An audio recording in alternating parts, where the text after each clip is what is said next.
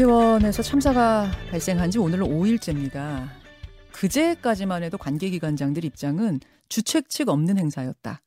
경찰을 더 배치한다고 해서 해결될 문제가 아니었다. 헬로윈은 현상이다. 대체로 이런 식이었습니다. 하지만 시간이 지날수록 막을 수 있는 참, 막을 수도 있는 참사였다는 사실이 근거로서 뒷받침되고 있습니다. 아, 어제는 앞서 소개해드린 것처럼 사고 4시간 전부터 어, 상황이 상당히 심각하다, 통제가 필요하다라는 시민들의 신고가 다수 접수가 됐다는 거죠. 자, 어, 2부에서 그 최초 신고자는 연결을 해보고요. 그 전에 정치권 입장을 먼저 듣고 가겠습니다. 어제는 국민의힘의 입장 확인했고 오늘은 민주당으로 갑니다. 고민정 최고위원 연결이 돼 있습니다. 고민정 최고위원님 나와 계십니까? 네, 반갑습니다. 예, 참사가 발생한 날로부터 닷새째. 음, 지금까지 상황은 어떻게 보고 계십니까? 어, 사실 이제 사고 나자마자는, 음, 많은 의혹들도 있고 원인 규명에 대한 요구들도 굉장히 많았지만 일단 희생자들에 대한 추모와 애도가 먼저일 것 같아서 저희 민주당에서도 최대한 발언들을 자제하면서 함께 이제 슬퍼하는 기간을 가졌습니다. 예. 국민과 공감하는 것도 있지만 또 한편으로는 정부에게 시간과 기회를 주고자 하는 마음도 좀 있었습니다. 음. 어, 그러나 그 시간들을 국민들께서 다 보셨겠지만 주체가 없었다라는 말로 계속해서 회피하는 발언들을 통해서 그 기회를 놓쳐버렸고요. 어, 그리고 어제 이제 계속 말씀하셨던 그 112 신고 접수 녹취록을 보면서 결국은 살릴 수 있었던 사람들을 살리지 못한 사고였음이 이제 드러난 것이죠. 음. 어, 여기에 대한 이제 책임 소재를 따져야 되는 것은 물론이려니와 지금 정부에서는 어제서야 이 문건을 발견을 하고서야 사과를 일제히 한 것으로 보여집니다. 아, 아 사과가 어제 뭐 구청장, 행안부 장관, 경찰청장, 시장, 서울시장까지 예. 다 나왔는데 그게 네. 그럼 이 녹취록 녹취록을 그 야당 의원들이 어, 요청해서 손에 얻으신 건 언제쯤이에요? 글쎄요, 이거는 저도 정확한 시점은 아, 잘 모르겠습니다. 예. 근데 그냥 어제라는 것 정도밖에는 저도 모르는데, 음. 어, 그 전과 태도가 완전히 바뀌었기 때문입니다. 음. 어, 사실은 사고가 나자마자 어, 정부 당국에서는 사과의 마음을 가지고 실제로 진심으로 사과를 했어야 되는 게 맞지요. 야당에서 요구하지 않아도 국민이 요구하지 않아도 엄청난 희생을 어, 발생됐던 이런 사고였기 때문에 음. 본인들이 주체를 했든 안 했든 예. 어쨌든 지켜야 할 국민들의 목숨이 떠난 사건이어서 음. 사과를 했어야 되는 건 당연합니다. 당일에. 음흠. 그런데 그런 일이 전혀 없었고 어 그러면서 예상했던 규모 정도였다. 그렇게 많이 온 거 아니었다. 경찰 병력을 다른 데에 많이 분산하다 보니까 어쩔 수 없었다. 음. 경찰력이 있다고 해서 그 사고를 막을 수 있을까? 이런 이야기들이 계속 정부 당국에서 나오다가 어제서야 갑자기 사과 모드로 돌변한 것이죠. 음. 그러다 보니 국민들도 그렇고 그게 진심인가 아, 이런 의심을 가질 수밖에 없는 거고요. 이제 그 녹취록 신고 굉장히 구체적으로 상황을 알린 이제 압사라는 표현만 시민이 아홉 번 썼고 그걸 받아서 네. 압사요? 압사라고요? 이제 경찰이 네 번 얘기해서 총 열세 번이 등장을 하는데 그런 이제 녹취록이 나왔습니다. 사실 그 전, 이제 녹취록이 공개되기 전까지만 해도, 어, 주최 측이 없는 행사에 매뉴얼이 따로 없었다는 점, 그러니까 어떤 제도적인 허점, 그래서 참 아쉽지만, 참 아쉽지만 이 기회에 이제 매뉴얼 잘 마련하고 대처합시다. 뭐 이런 분위기였다면, 지금 이제 구체적인 신고가 6시 때부터 나왔다는 것이 알려지면서는 조금 이 상황이 달라지는 거죠? 완전히 달라진 거죠. 어, 그전에는, 어, 그저 이제 야당의 공세, 에, 혹은 뭔가 국가에게 탓을 돌리려고 하는 사람들, 에게 탓을 돌렸던 정부의 모습이었습니다. 그래서 외신에서조차도 어느 정부 당국도 책임지려 하지 않는다. 예. 그리고 그 당시 하루 이틀 전만 해도 어그 밀어 밀어 했던 사람이 누구인가 음. 그것을 이제 경찰에서 CCTV를 통해서 조사하겠다는 게 또 대대적으로 보도가 되지 않았습니까? 예, 예. 그러다 보니 어, 이 원인의 탓을 시민들에게 돌리려는 것 아닌가. 라는 음. 의구심을 갖고 있었는데 어, 이 녹취록이 나오는 순간 갑자기 이제 바뀐 거죠. 저도 굉장히 놀랐고 언제부터 이 사안을 정부가 인지했을까도 참 궁금하고요. 아, 이 사안이라 함은 이 녹취록의 존재. 녹취록이요. 신고의 네. 존재. 뿐만 아니라 그 어제 보도를 통해서도 나왔지만은 예. 그 경찰에서 정보 보고를 한 문건이 지금 공개가 되지 않았습니까? 아, 어제 SBS 단독 보도 경찰청 문건 11쪽 분량 말씀하시는 거죠? 예, 맞습니다. 음. 어, 그것도 이것은 이제 어제 갑자기 만들어진 것은 아닌 것으로 보여지죠. 잠시만 제가 좀 소개를 하겠습니다. 그러니까 이 네. 지난달 31일 어, 진보 보수 성향 시민단체와 온라인 여론 동향 그리고 언론의 보도 계획 등의 정, 정보를 수집해서 정리한 11쪽 분량의 경찰청 정보국이 만든 페이퍼입니다. 어, 경찰이 진보와 보수단체 관계자들을 직접 접촉해서 향후에 어떻게 대응할 건지 어떻게 흘러갈 건지 뭐 이런 것들을 정리한 문건이 있다라는 이거 아마 대외비 문건인 것 같은데 어제 SBS가 아, 이걸 단독 보도했더라고 이거 말씀하시는 거죠? 맞습니다. 그 대외비 문건이라는 것이 본인 이 작성한 누군가가 본인이 혼자 보려고 쓴 건 아니지 않겠습니까? 음. 그 이제 보면 특별 취급이라고 해서 본 문건은 대외 공개 수신처에서 타기관으로의 재전파 복사 등을 할수 없습니다라고 아, 되어 있죠. 예, 예. 그 얘기는 누군가에게 보고하기 위한 자료라는 것을 어, 나타내는 말이기도 하고요. 음. 아, 그 그러면은 이게 지금 어, 그 다음은 뭘 생각하시는 걸까요? 어디까지 보고를 하려던 자료였는가가 궁금한 것이죠. 아, 그러면 이게 보고를 받고 동향이 이렇게 흘러가는 걸 파악한 다음에 뭘 어떻게 하려는 걸까요? 글쎄요, 뭐 어떻게 하려는 것인지까지야 제가 예측할 수 있겠습니까마는 예. 어, 부적절했다고 보시는 거죠? 이, 이, 정보들을 파악한 것을. 어, 그렇죠. 음. 그 보면은 그 시민단체들을 직접 음, 만나서 거기에 대한 동향을 파악한 내용들도 있거든요. 네네. 어, 그런 걸 보면은 어, 상당히 그러니까 그냥 단순히 경찰이 정황들을 음.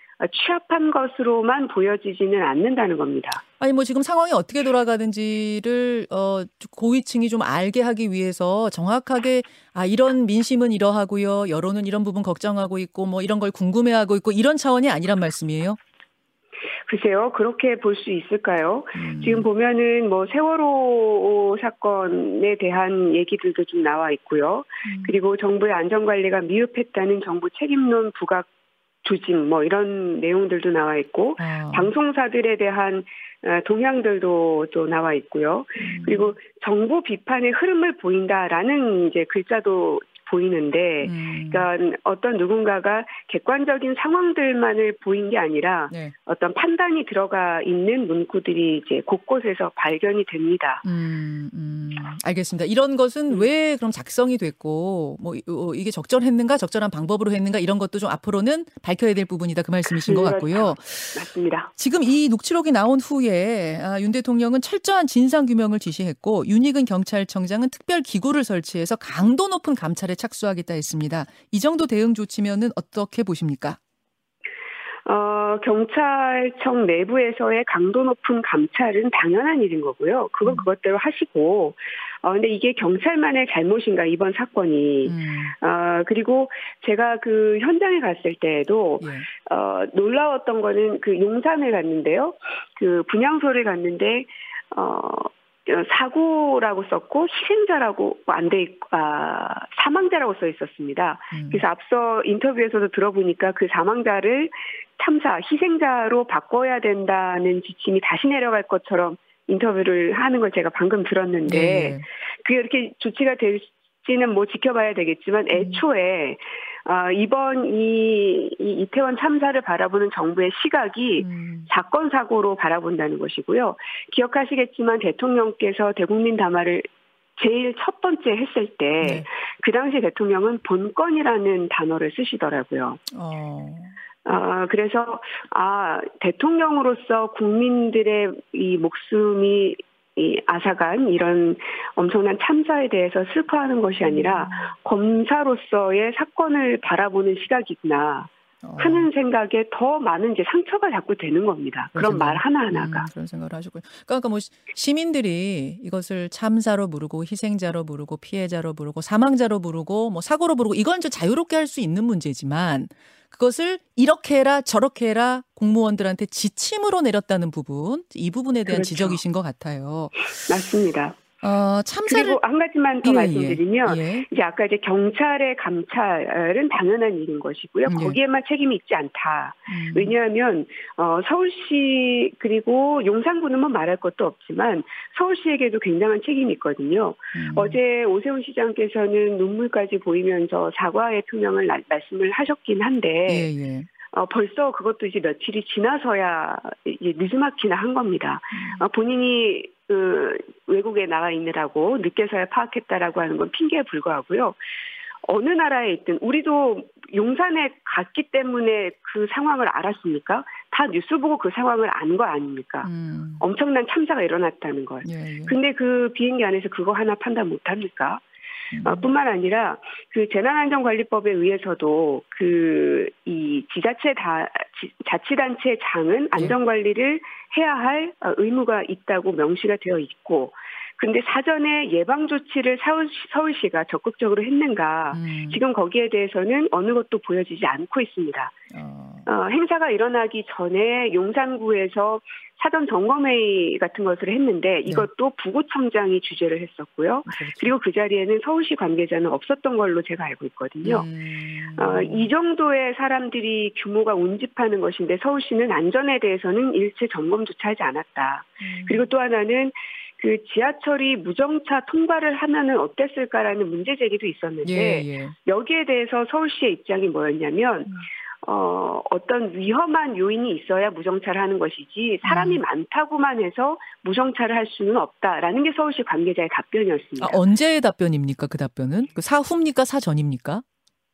사후죠. 사후에 그러니까 사후에 네, 그, 거에 대해 질의를 했더니 서울시 관 서울시 관계자가 그렇죠. 아... 어, 그래서 그것을 보고서도 음. 되게 놀라웠었고, 어, 근데 이제 서울교통공사에서 그러면 네. 왜 지하철 무정차에 대해서 예. 아예 검토조차 안 했을까라는 의문이 들지 않겠습니까? 예, 예. 그래서 서울시가 과연 안전점검이라는 걸 했는가를 봤더니 네. 점검 단위에 들어가 있지 않더라는 겁니다. 어. 점검 단위에 들어가 있지 않으니 어, 무정차에 대해서도 검토하지 않았고, 그러므로 그날 그러한 사람들이 운집할 수밖에 없는 상황을 방치한 책임이 지자체 음. 장에게는 있는 것이죠. 자, 고민정 최고위원님 말씀을 좀 정리해 보자면 그러니까 지금 뭐 구청 특히 용산구청장에 대한 이제 책임론 또 행, 행, 행 안부 장관에 대한 책임론 나오고 있는데 서울시장 그러니까 지자체 서울시장의 책임도 가볍지 않다. 아, 상당하다. 그럼요. 뭐 그런 말씀을 지금 강조하시는 것 같아요.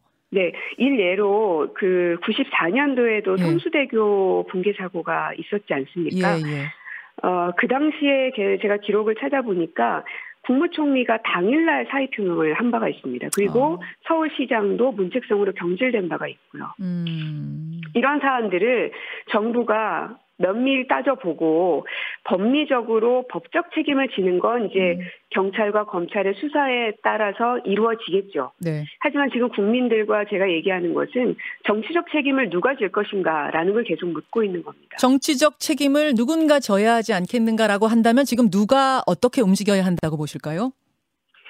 어, 그 답은 윤석열 대통령이 내놔야 된다고 봅니다.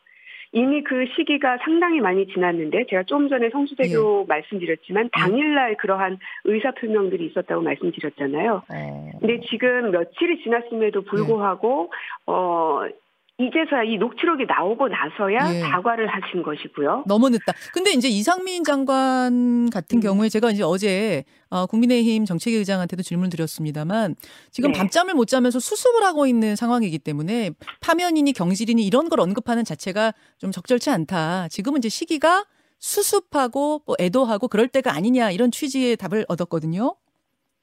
어, 추모해야 되고 애도해야 된다고 해서 그 원인을 무조건 다 뭉개고 가라는 의미는 아닙니다. 음. 그리고 솔직한 얘기로 추모라는 거는요, 그 죽음이 받아들여져야 되는 겁니다. 음. 왜 그렇게 죽을 수밖에 없었는가? 왜 그러한 이 참사를 막을 수 없었던가에 대해서 예. 이게 명백하게 밝혀져야 예. 애도와 추모가 가능하지 않겠습니까? 사람을 잃어버린 사람 입장에서는. 예. 그런데 그 원인을 전혀 모르는 상황에서 무조건 추모만 하고 애도만 하라라고 하는 건 음. 오히려 입을 막는 것으로밖에 느껴지지 않는다는 알겠습니다. 겁니다. 지금 한 10초 정도 남았는데 그러면 이상민 장관의 거취 또 어, 경찰청장의 거취 마지막으로 좀 정리해 주시겠습니까? 민주당의 입장. 그 거취에 대해서는 대통령께서 오늘이라도 입장을 정하셔야 된다고 봅니다. 아, 수습 후, 뭐, 마무리가 된 뒤, 애도 기간 후, 이럴 때가 아니다란 말씀이신 거군요. 무엇이든 대통령께서 답을 내놓는 것이 맞다. 예. 예. 예. 알겠습니다. 여기까지 말씀 듣겠습니다. 아, 네. 고민정 최고위원님 고맙습니다. 네, 고맙습니다. 예, 민주당 고민정 의원이었습니다. 김현정의 뉴스쇼는 시청자 여러분의 참여를 기다립니다. 구독과 좋아요, 댓글 잊지 않으셨죠?